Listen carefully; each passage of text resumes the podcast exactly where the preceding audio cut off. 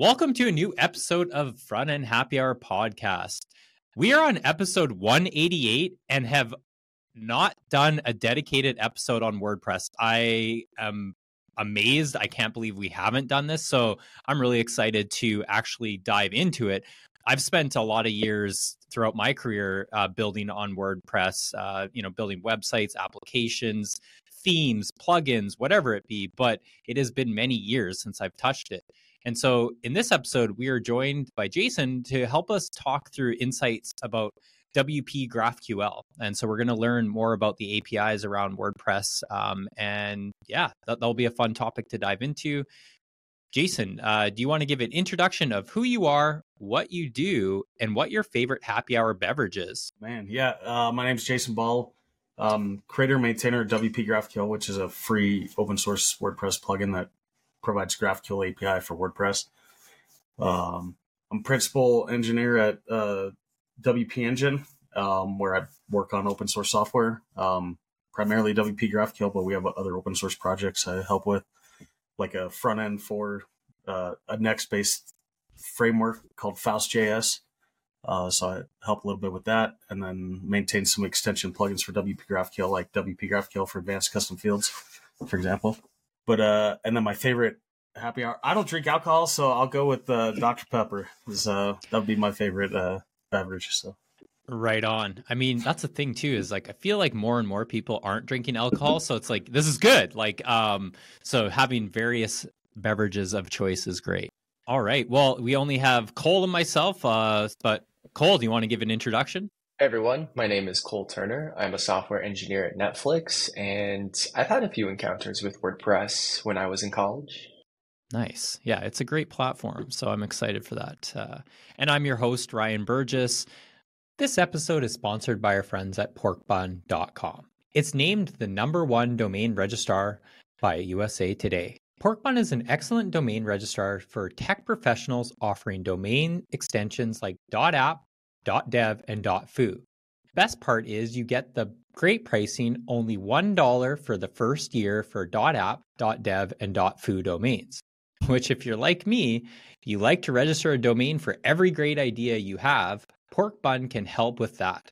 Free with every domain, you get Whois Privacy SSL certificates, web and email hosting trials, and more.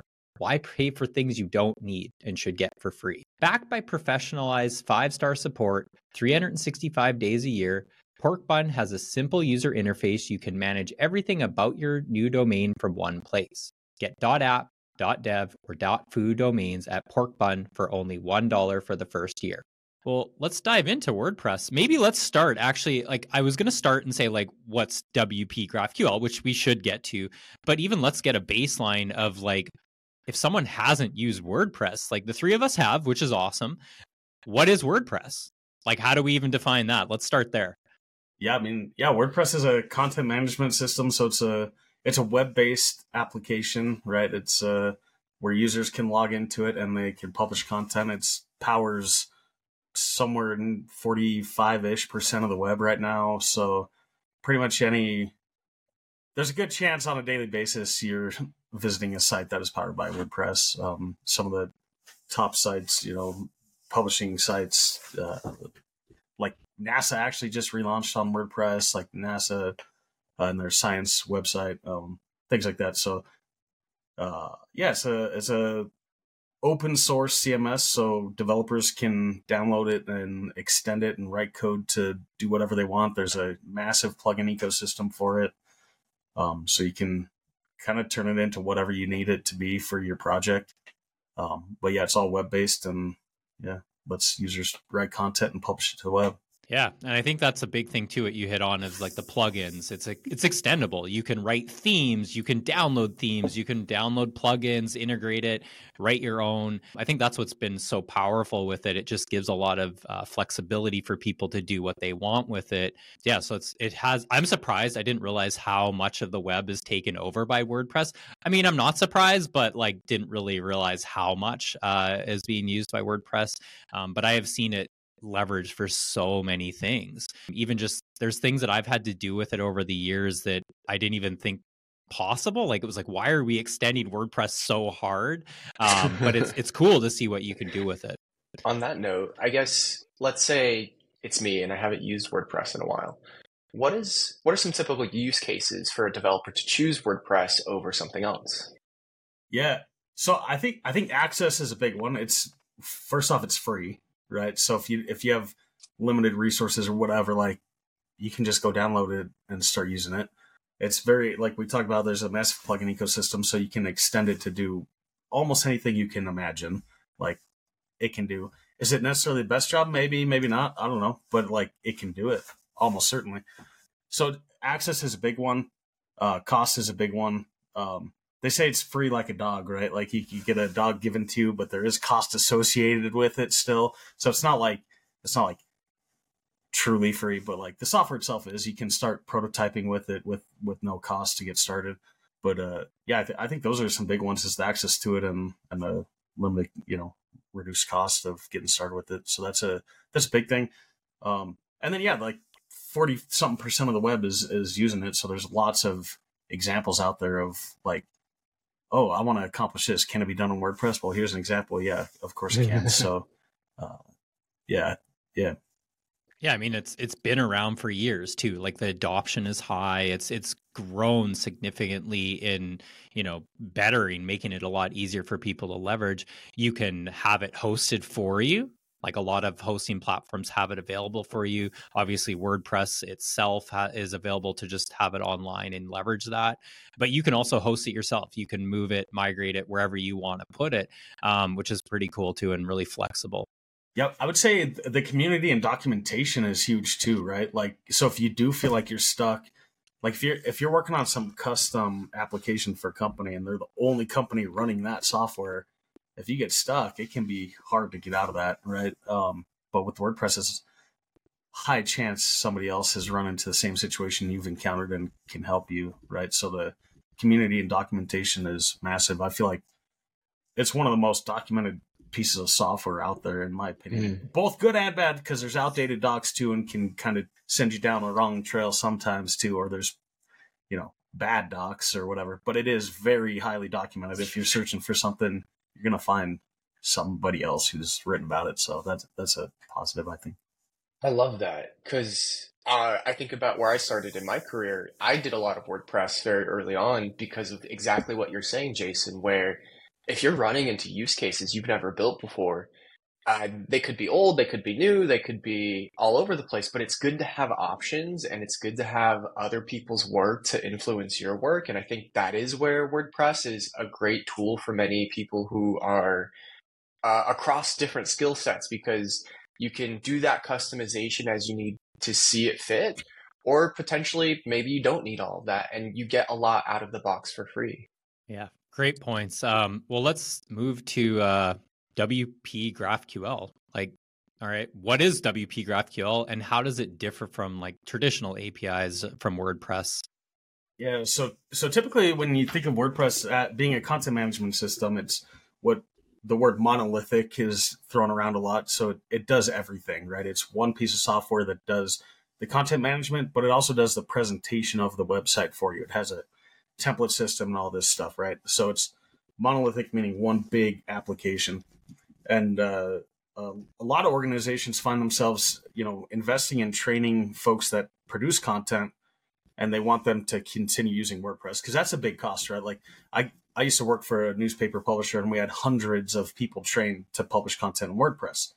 So switching off of that would be a massive investment, but the front end, all like the what's pre- what's presenting the content on the front end, WordPress doesn't always make sense to do that. Like uh, we had native iOS and Android apps, for example, and you're not running PHP on phones. So like having a WordPress template as an iOS app doesn't make sense.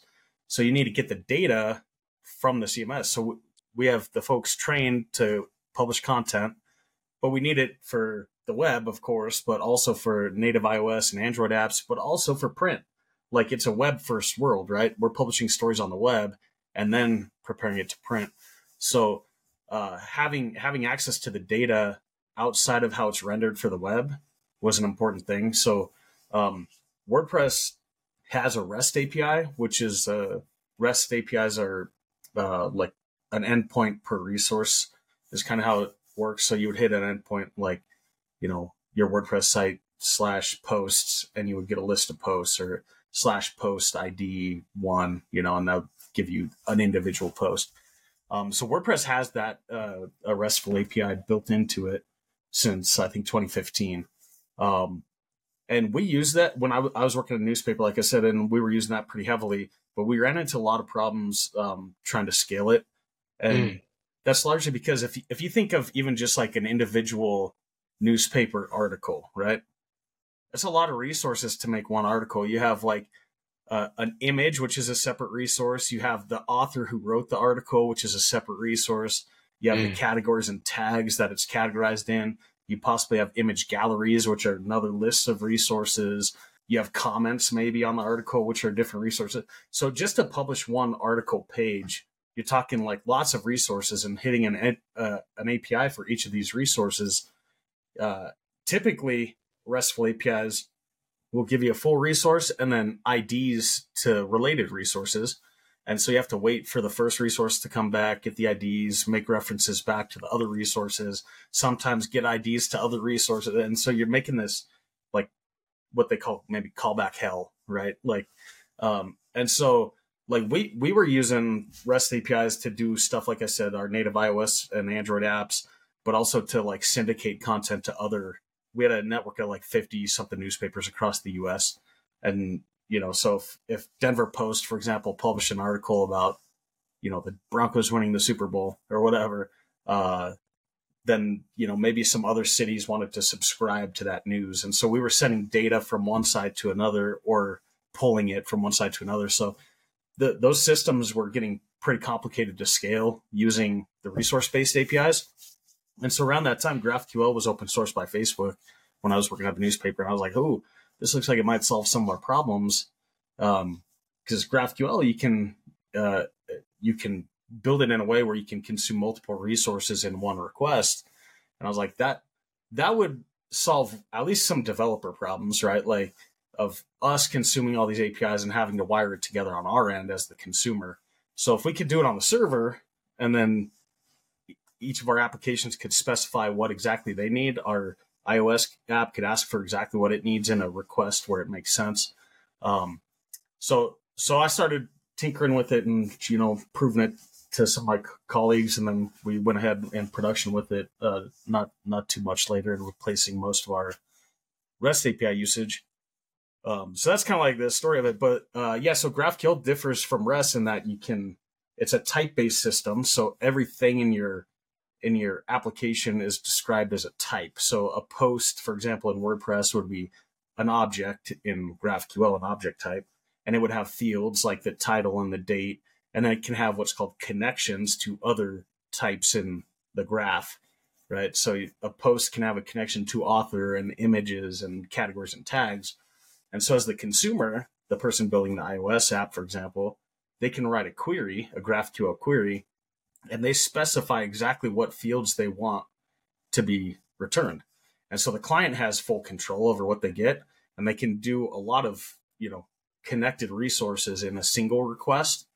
Um, and so, it, from a client perspective, like the consumer getting the data, it usually is a much more pleasant experience. And when things go wrong, which it's software, things will go wrong. With REST, you just know something on that endpoint went wrong, and there could be a thousand fields on that endpoint. It can be a little tricky to debug sometimes. With GraphQL, mm. since you specify exactly what fields you need, it can be a little bit easier to identify when something goes wrong. Oh, it's that exact field. And you can start doing things like tracking how fast each field responds and things like that and start figuring out like the granular details of your application. So solves a lot of problems, I think. And uh, yeah, hopefully that covers it. I like that a lot, actually. Good explanation of it. And I mean, it makes a ton of sense. It's a similar thing with anything that we've seen with REST API, right? It's it's not scalable. I mean, it is. I shouldn't say it's not scalable, yeah, it but it's yeah. like, yeah, GraphQL has just made it so much simpler and more scalable um, and more customizable, like, right? Depending on like that iOS client, that, you know, Android client versus the web, it's like you really get to choose, but use that same data set, which is huge. It's Mm. funny hearing you talk about like REST even being introduced to WordPress. That came, yeah, like you said, like 2015 or something.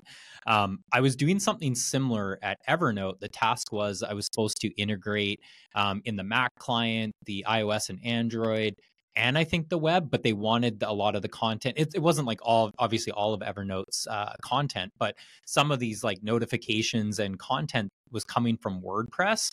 And that was before REST even existed in WordPress. So there was a lot of hacking um, on our end to get that to work. And just seeing how much it's evolved is, is amazing. And the fact is, is like, well, GraphQL didn't exist at that time. But if GraphQL had existed, it would have made it a lot simpler for each of the clients to decide really what was the information needed.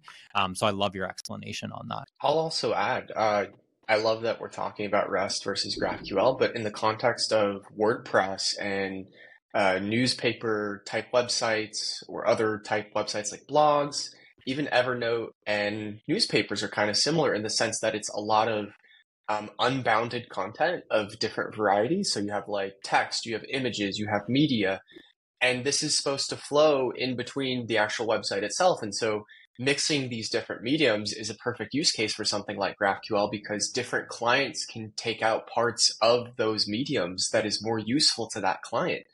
And in the case of um, like the New York, the New York Times or uh, some other newspaper, when you want to make sure that your experience is performant, using something like WordPress and GraphQL is a great fit because uh, it is one request resolving many different varieties of subjects. And to have that be over REST could be, for example, 100 different REST calls. And if one of those calls fails, the rest will just kind of topple over because, as Jason was saying, you don't have those connections anymore to infer on.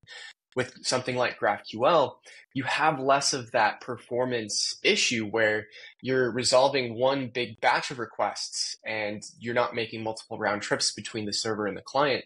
So in many ways, it it makes sense that GraphQL is a great fit for this type of user experience where it allows you to really optimize your performance and tailor each client to its needs. I will say there are trade offs, right? Like, um, so REST, when we talk about REST not being scalable, quote unquote, it, it is obviously, and we know it is, but it can be frustrating for sure.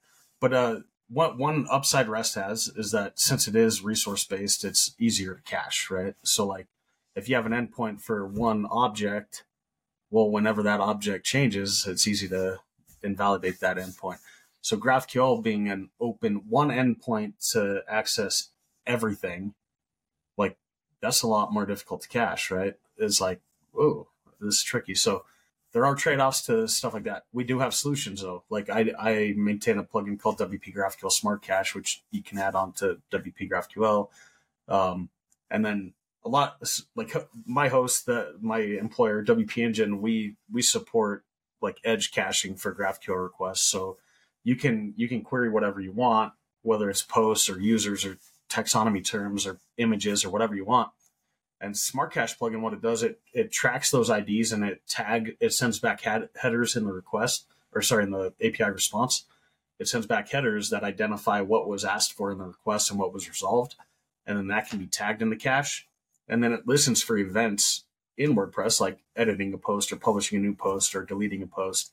And then it can purge any GraphQL query response from the cache if it was impacted by the action. So it it brings back some of the benefits of caching a REST API, but you get the benefit of the flexibility of GraphQL. So it, it brings back some of the stuff that if you research like caching GraphQL, you'll read a lot of arguments on like, oh, you can't cache it, whatever. It's more difficult, but there are solutions, and we at least have provided some on our side. So, uh, yeah. And Jason, my assumption there too, the fact that it is a plugin, is it's probably pretty straightforward to integrate into WordPress. Am I wrong to say that? Yeah, yeah. So it's a yeah, it's free on the WordPress.org repository. Just search WP GraphQL. You can activate it, and then immediately, what happens when you activate it? You get a the GraphiQL IDE. If you've ever used GraphQL, you probably have played with the GraphiQL IDE. So it's just an IDE where you put a query on the left side and you click the execute button and you get the response on the right side. So you get that in the WordPress admin to start playing with. Uh, but then you just get a GraphQL endpoint, and then it's up to you to do something with the data, right? Like it, it provides the API for you, but it doesn't, it doesn't do anything with it, right? It, it lets you do something with it. So it's a, it's really a developer tool, uh, more than like a lot of WordPress plugins are like you do some, you know, it's like a, it adds some UI where you can drag and drop something or whatever. This just adds a way for you to access data in a in a different way.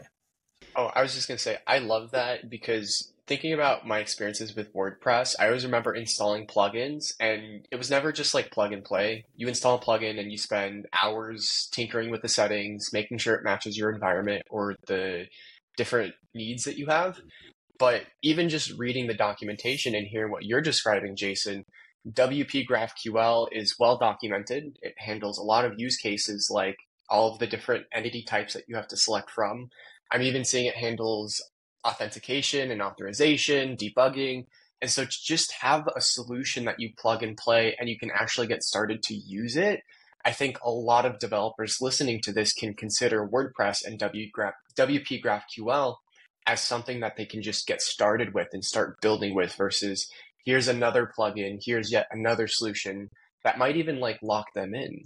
Yeah.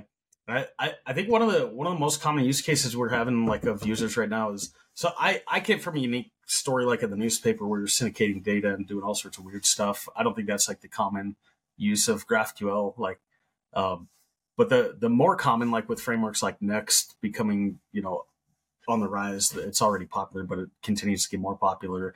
Um, and then you know, you have your Svelte and, you know, Nuxt with Vue and all these all these frameworks. Everybody wants to build stuff in JavaScript and components, right? Components make sense to I think a lot of people's brains, right? And uh, and especially if you're on big teams working on big projects, it's, it's like having one component that can do everything it needs to do. Usually, that's would include styles, markup, and you know interactivity all in one component.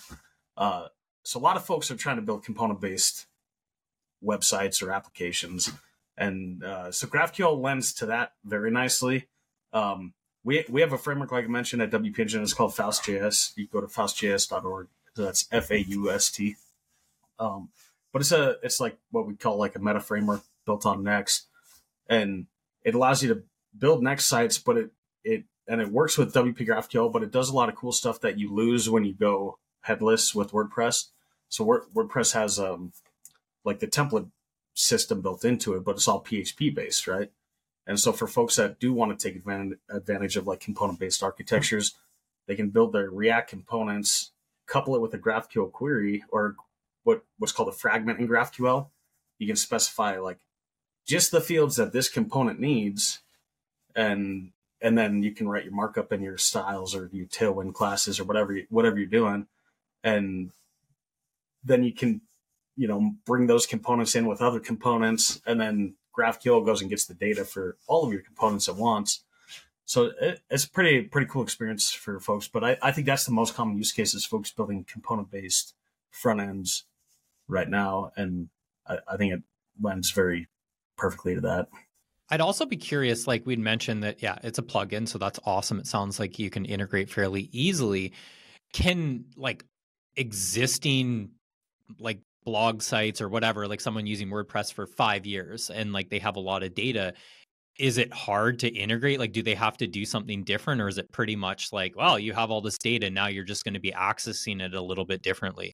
Yeah, so I, I would say it would depend, right? Like, if you're a, it is a developer tool, right? Um, so if you're not comfortable interacting with APIs or making fetch requests to get data from an API, there there's going to be a learning curve, right? Um, a lot of folks are coming from the JavaScript ecosystem and previously maybe have said no to WordPress based projects, but now they can say, "Oh, I don't, I don't have to be a PHP expert, right? I can, I can set up a couple plugins and I can get the data out into JavaScript component architecture with probably not having to write much or any PHP."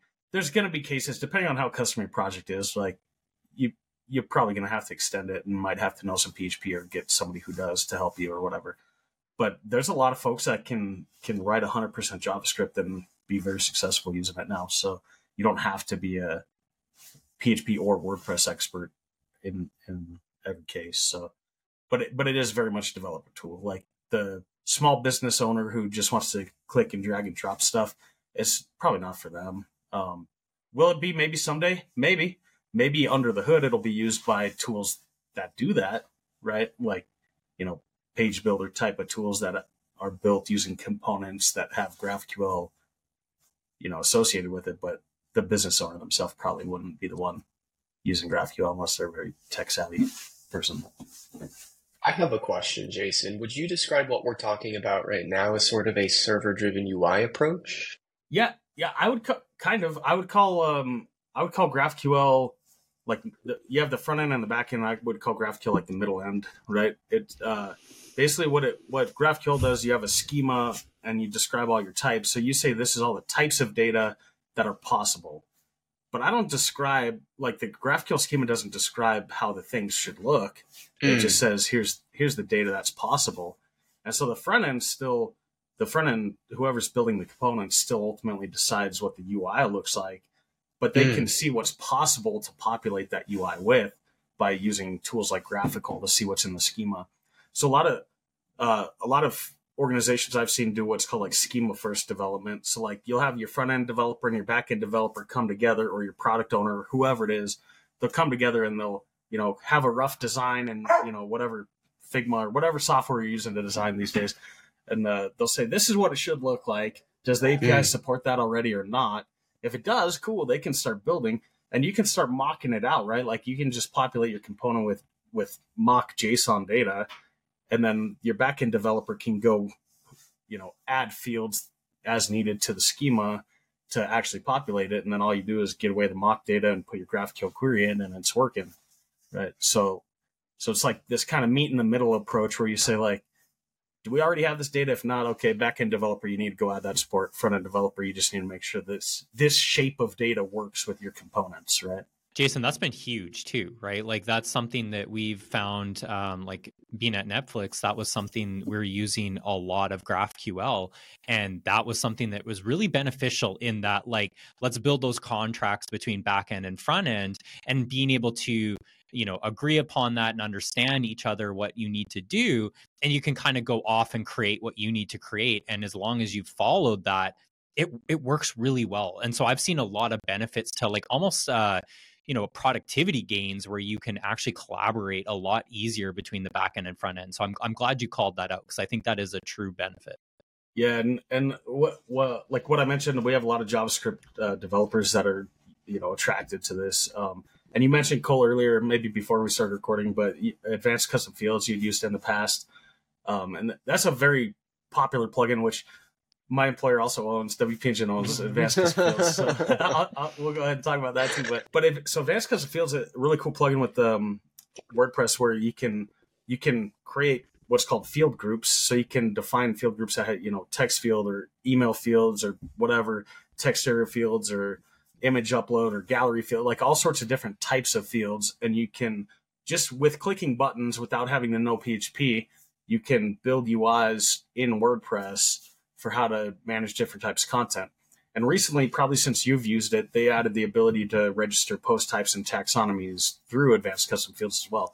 So like WordPress has posts and pages out of the box, right? As but if you want other things, which most sites need other things, right? Like houses or cars or you know products or you know whatever shoes or whatever you're managing you know uh, advanced custom fields allows you to say like ooh i want to manage cars or i want to manage houses or i want to use wordpress to manage x y or z other type of data. So you can add those types just by clicking a few buttons. And now i maintain wp graphql for acf uh, which which ties the two together. So you can have wp graphql and then it figures out what fields you have via advanced custom fields, and it brings support to the GraphQL schema as well. Mm-hmm. And so it's a pretty cool experience. So you can uh, with GraphQL, you can have like these fragments, like I mentioned, which are like pieces of a query. So like if you had I don't know a restaurant, for example, and you needed to have lists of types of food, you could add support for managing food via advanced custom fields, and then you could add your fields that you need, like a price and a picture and the calories or whatever it is, you know, that you need to put in there, the ingredients, and then just just by clicking some buttons, and then you could go see that in GraphiQL and you know and consume it with GraphQL. So JavaScript developer can do all this without having to know any PHP, mm-hmm. and then they could go build their front end with components using GraphQL fragments to say like, "Ooh, I have a component that shows a list of ingredients." Right, and it has a fragment that knows how to query for a list of ingredients on a food type in the graph. And so, you know, so you can start piecing all this stuff together without any code. So, like WordPress is getting to a point where it's a low code headless CMS, right? So you as a front end developer can can do your front end work. You still need to be, be a developer on that side, at least right now. I don't know of any tools at the moment that would allow you to be completely point and click yet to do both sides, but yeah. I mean, supposedly there are tools where AI can generate front yeah. web applications, but I'm I'm still skeptical as you yeah. are, Jason. I do love what you're saying though in terms of the plug and play nature of all these tools because you already have a great platform like WordPress which can do so much and a lot of developers who are listening to this have used WordPress. And so now it's great to know that they can just add on these plug and play tools like WP GraphQL, advanced custom fields, Faust.js to get an even bigger, more richer platform. And I love how we're talking about even just like schema first development, because as Ryan was saying, at Netflix, that's how we've gotten back end engineers and front end engineers to speak the same language.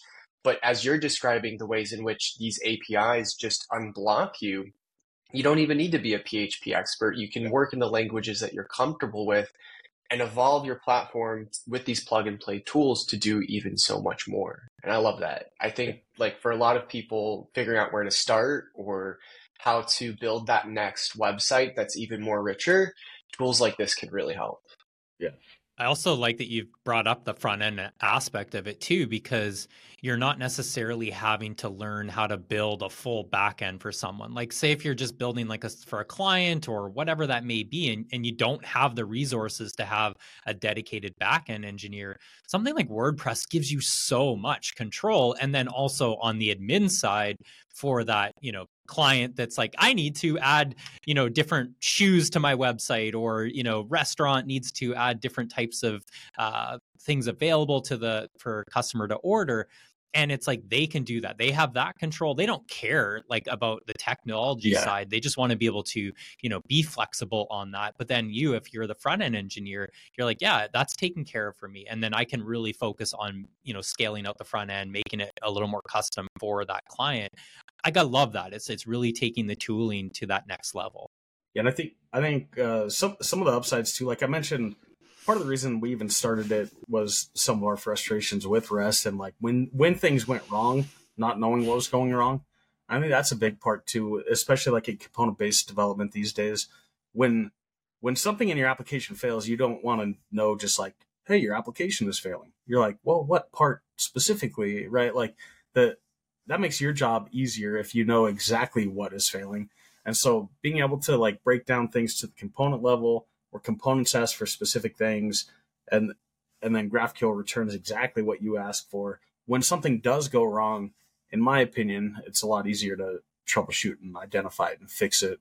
Um, so for the front end developer who maybe isn't a WordPress expert, stuff will go wrong. Like that's just software that, that you know, there could be a plugin update that breaks something like it could be WP GraphQL plugin update, or it could be another plugin update, you know, so like something is going to go wrong at some point.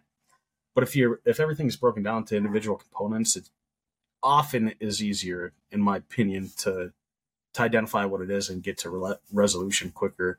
Also, even just to pull it back to something you said earlier, Jason, is that almost half the internet is running on WordPress. So if yeah. something does go wrong, chances are you're going to be able to yes. find out where it went wrong for somebody else. Yes. And I think back to my experience with WordPress, and as soon as you start to become more custom, um, back in the day, you used to run into a wall, but with tools that you're describing today, it sounds like these are paved paths that help yeah. users almost coalesce to each other's use cases.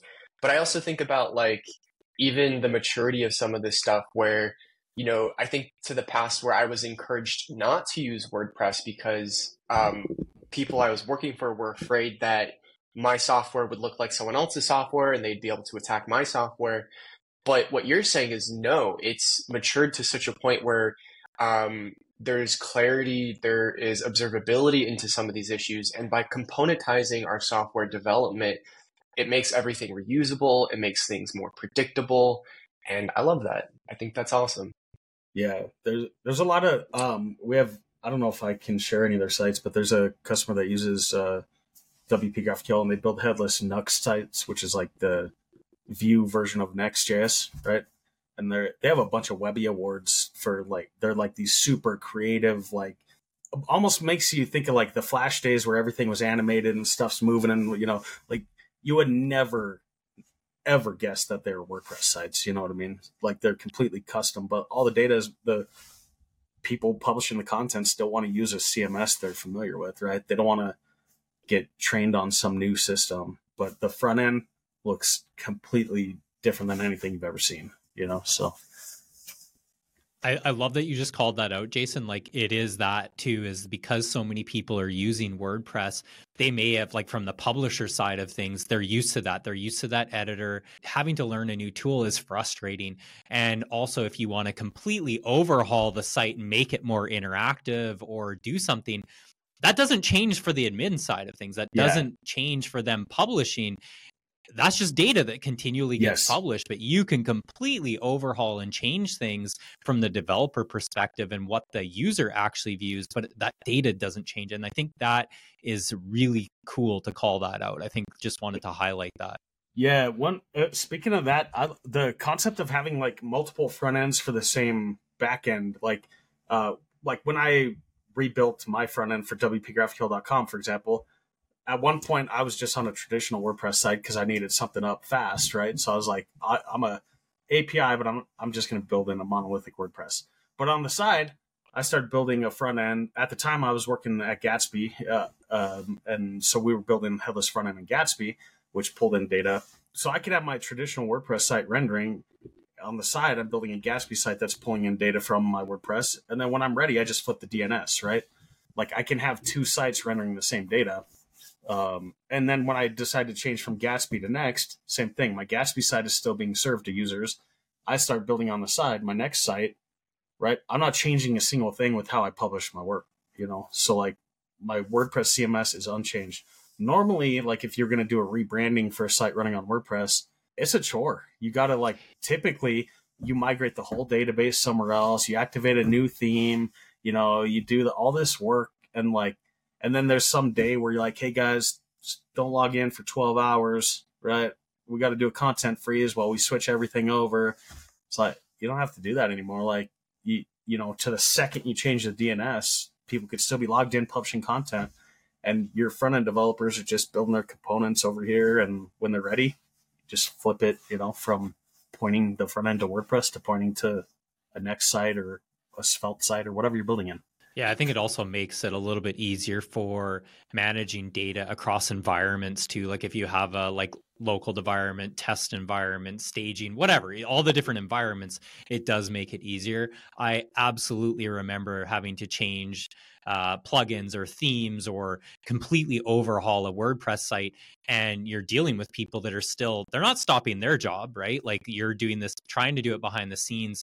And you're right, it was not necessarily easy to do that. It wasn't the hardest thing because there are ways in which like yeah. you can develop a theme and just like switch the theme and, and it you know, as long as everything works, it, it was pretty seamless. But I'm 100% with you is that if you can abstract that even more, it makes it that much simpler and just, eh, you know, you don't have to have those downtimes because businesses don't want downtime. Yeah. They, they're like, no, I want to keep going. And also, as a developer, you don't want to go, oh, well, I could do it on the weekend or I can do it late at night yeah, in the yeah, evening because no one's working. That sucks too. Like that, both scenarios don't work that well. Yeah. Another cool thing too that we've been seeing in like the JavaScript front end ecosystem is like, uh, like Vercel, for example. If you deploy something to Vercel, like it'll deploy every time you open a pull request to your code base, right? And then what's cool is you can go look at that preview URL, like that. You can look at your website at that state. So like you could have like two different PRs. Like one changes your site from blue to purple, and you can look at your blue site and your purple site or whatever. And then you can do cool stuff like you know add comments to individual pages and stuff like that. So it's like it, it, there's some really cool stuff that you can do that uh, like normal WordPress you can't look at what your site looked like yesterday or the day before, right? But like these headless front ends are building static assets of your site at a given point in time. and uh, so it's pretty cool. It's like time travel through your website development, um, and yeah, it's, it's pretty cool. I think it's so funny because uh, we're basically almost describing the way in which technology is cyclical, and I feel like that's a theme on this podcast. But uh, in this sense, WordPress created a development model yeah. that these technologies like GraphQL came uh, back around and made better, and WordPress is reaping the benefits of this uh, iteration and innovation because now separation of concerns is becoming better. And when it becomes better, developers no longer have to proliferate their changes throughout one code base. You know, you have your headless CMS over here, you have your API over there. And that separation of concerns, as you're describing, Jason, makes things more reusable, um, and what I love most about this, and maybe I'm just kind of getting caught up in the moment, but um, it really democratizes development, in my opinion. It enables developers of all range of skill to come in and start with WordPress, add an API with WP GraphQL, and then to build their front end in such a way that you don't have to be a WordPress expert anymore. You can be a yeah. front end expert, you can be an API expert, or you can be a WordPress expert. And I just think, you know, it's cool to see how technology continues to improve on itself. Yeah. Yeah. And it, what it, like you said, sick, stuff is cyclical too. I think like CMS is like web used to be fairly static, right? It was like HTML pages that you would upload like, via FTP.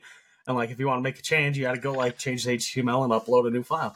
And or open so, Dreamweaver. Yeah. And so like, like the performance was probably pretty good, right? It was like these static files that, you know, there wasn't server logic in between. It was just like, here's your file, man. Like, so now, but then CMSs were like, oh, that's hard. Like, we need to solve that. But then at, at the cost of, okay, now it's dynamic. Now the server's taking a hit every time people load your page. So then there's like caching that got figured out and whatever. But, uh, but now we're back to static. We're like, a very popular way to build sites with Next, for example, is to output static files. So when you're user hits, they're getting a, a static asset from Cloudflare or whatever, and there's no server being hit, right? And so we're back to that point, like uh, where you can use a CMS though, but like WPGraphQL.com, for example, is all static. Like you're getting, you know, 50, 60 millisecond responses or whatever. It's not hitting a WordPress server. All my data or a chunk of my data is in WordPress. I have multiple data sources. Like I pull some of my docs from Markdown files in GitHub, but then like my marketing pages and like blog posts are in WordPress. So it's like multiple data sources come together and make one unified front end. That's another cool part about like APIs and components and stuff. But but uh but so we're back to that point in web development where like it's a static file that the user is getting served like 20 years ago. But there's the dynamic nature. I can go hit publish in WordPress. It invalidates next cache next rebuilds the page on demand and creates a new static file. So my users are always getting that static response, you know, 50 second millis, you know, or 50 millisecond responses, but they're seeing up to date data, you know, so I could go publish a new post and you'd be able to see it within a couple seconds. Uh, but the file's static, right? So it's a, it's a really cool, like stuff is cyclical, but we're coming up with new solutions to get to the same end result that we used to have. I love it. Yeah, it's so great. I mean, I love going down this journey and just like learning the updates on WordPress because it has changed significantly and, and quite frankly made it a lot better for developers and end users. Uh, I'm curious as we before we dive into our picks, I'm I'm curious to know like what are some advice that you would give someone wanting to leverage uh, WP GraphQL? Um, how would they get started? You know, what are things that they can maybe avoid making mistakes with? Um, yeah, sure. So, uh, yeah, like like anything, there's there's trade offs with any technology, right? So, like like we mentioned, one of the one of the benefits of GraphQL is being able to fetch multiple resources in one request, right? But there's a cost to that too, right? It's not it's not magic, right? The, it's the server still has to get these resources and put it. So there is a tipping point, and it's not it's not the same for everybody. It depends on your other plugins you have and you know what type of data you're asking for. But there is a tipping point when asking for too much data is too much data, right? Like, uh, so so be cautious. Just because you can doesn't mean you should, right? So like at some point you probably still should break up your GraphQL requests into multiple requests.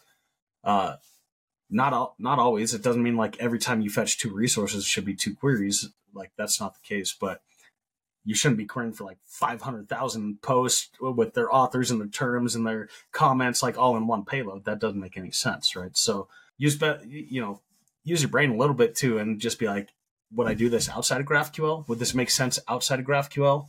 Right. And if not, then it might not make sense in GraphQL too. It might be easier to do, but you maybe shouldn't do it too. Um, so there's things like that to consider.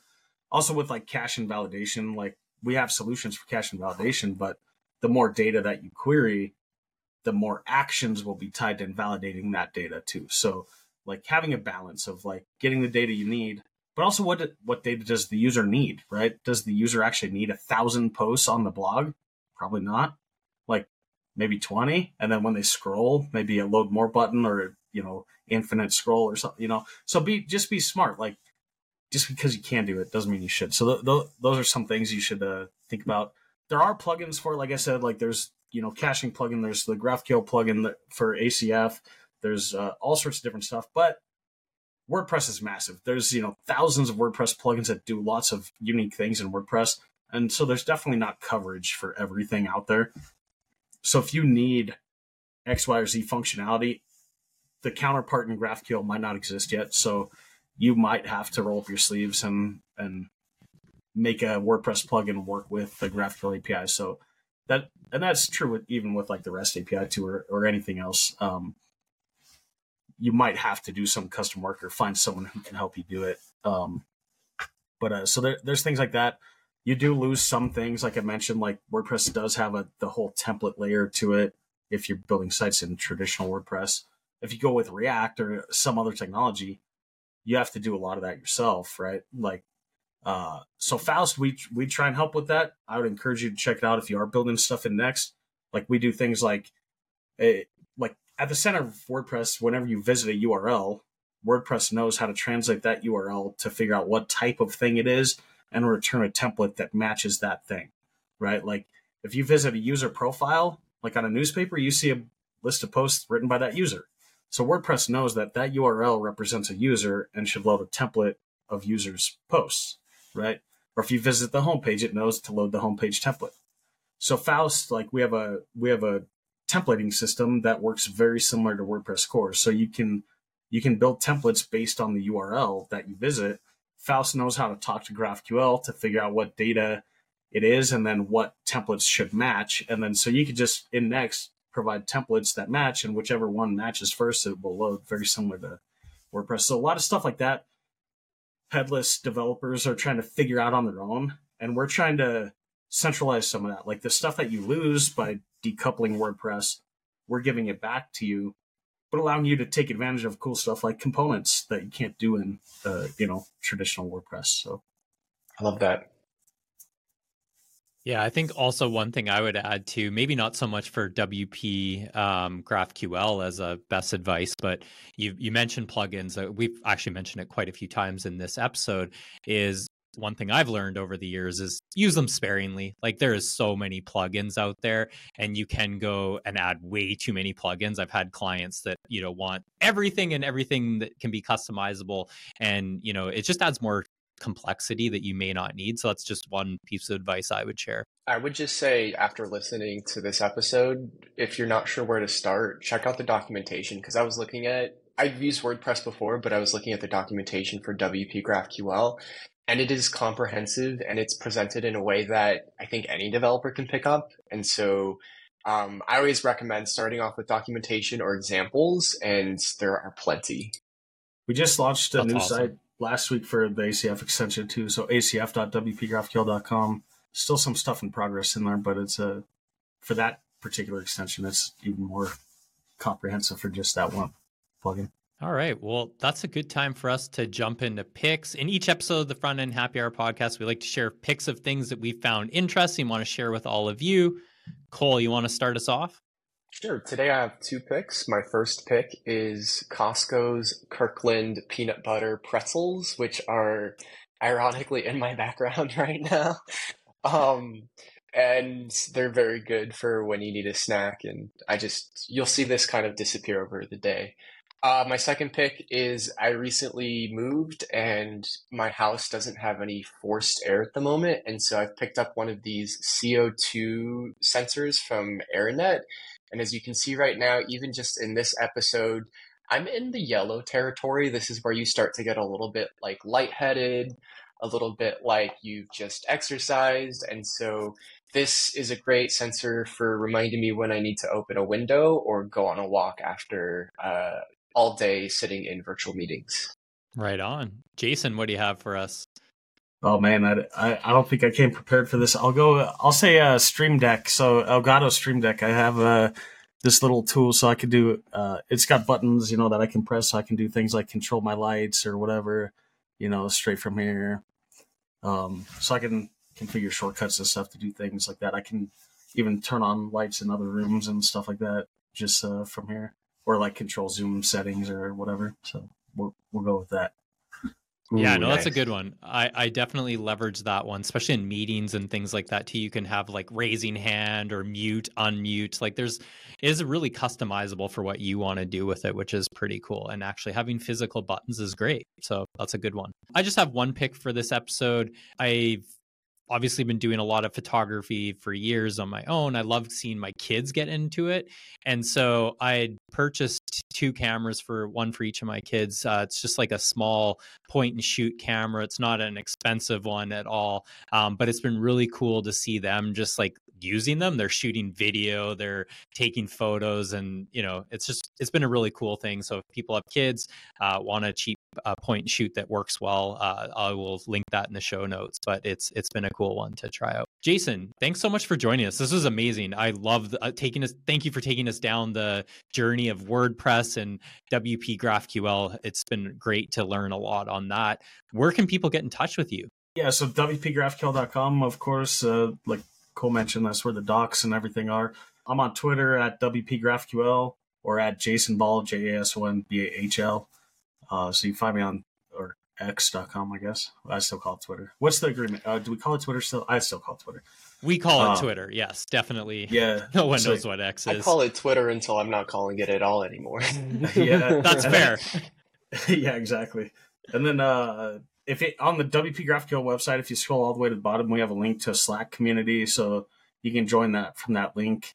Uh, we have I don't know three thousand or something people in there uh, helping each other out, you know, building stuff with WP GraphQL. So and I'm pretty active in there. That's awesome. I love when there's a community around like any certain technology because you learn a lot from one another and can get that help, which is great. You can find Front End Happy Hour at frontendhappyhour.com. We are now on YouTube. We are recording these videos, which is great for our episodes. Uh, so you can find us uh, on YouTube at Front End HH, on Twitter, yes, Twitter at Front End HH. Any last words? I'm on YouTube too. I forgot that. Uh, so All yeah, right. just search WP GraphQL on there too. Why are we not on TikTok? yeah. TikTok might need to be the next thing, Cole. That is like probably the next thing that we need to be doing. I feel like TikTok is the new Twitter. At least I'm seeing a lot of tech yeah. start to um, proliferate there.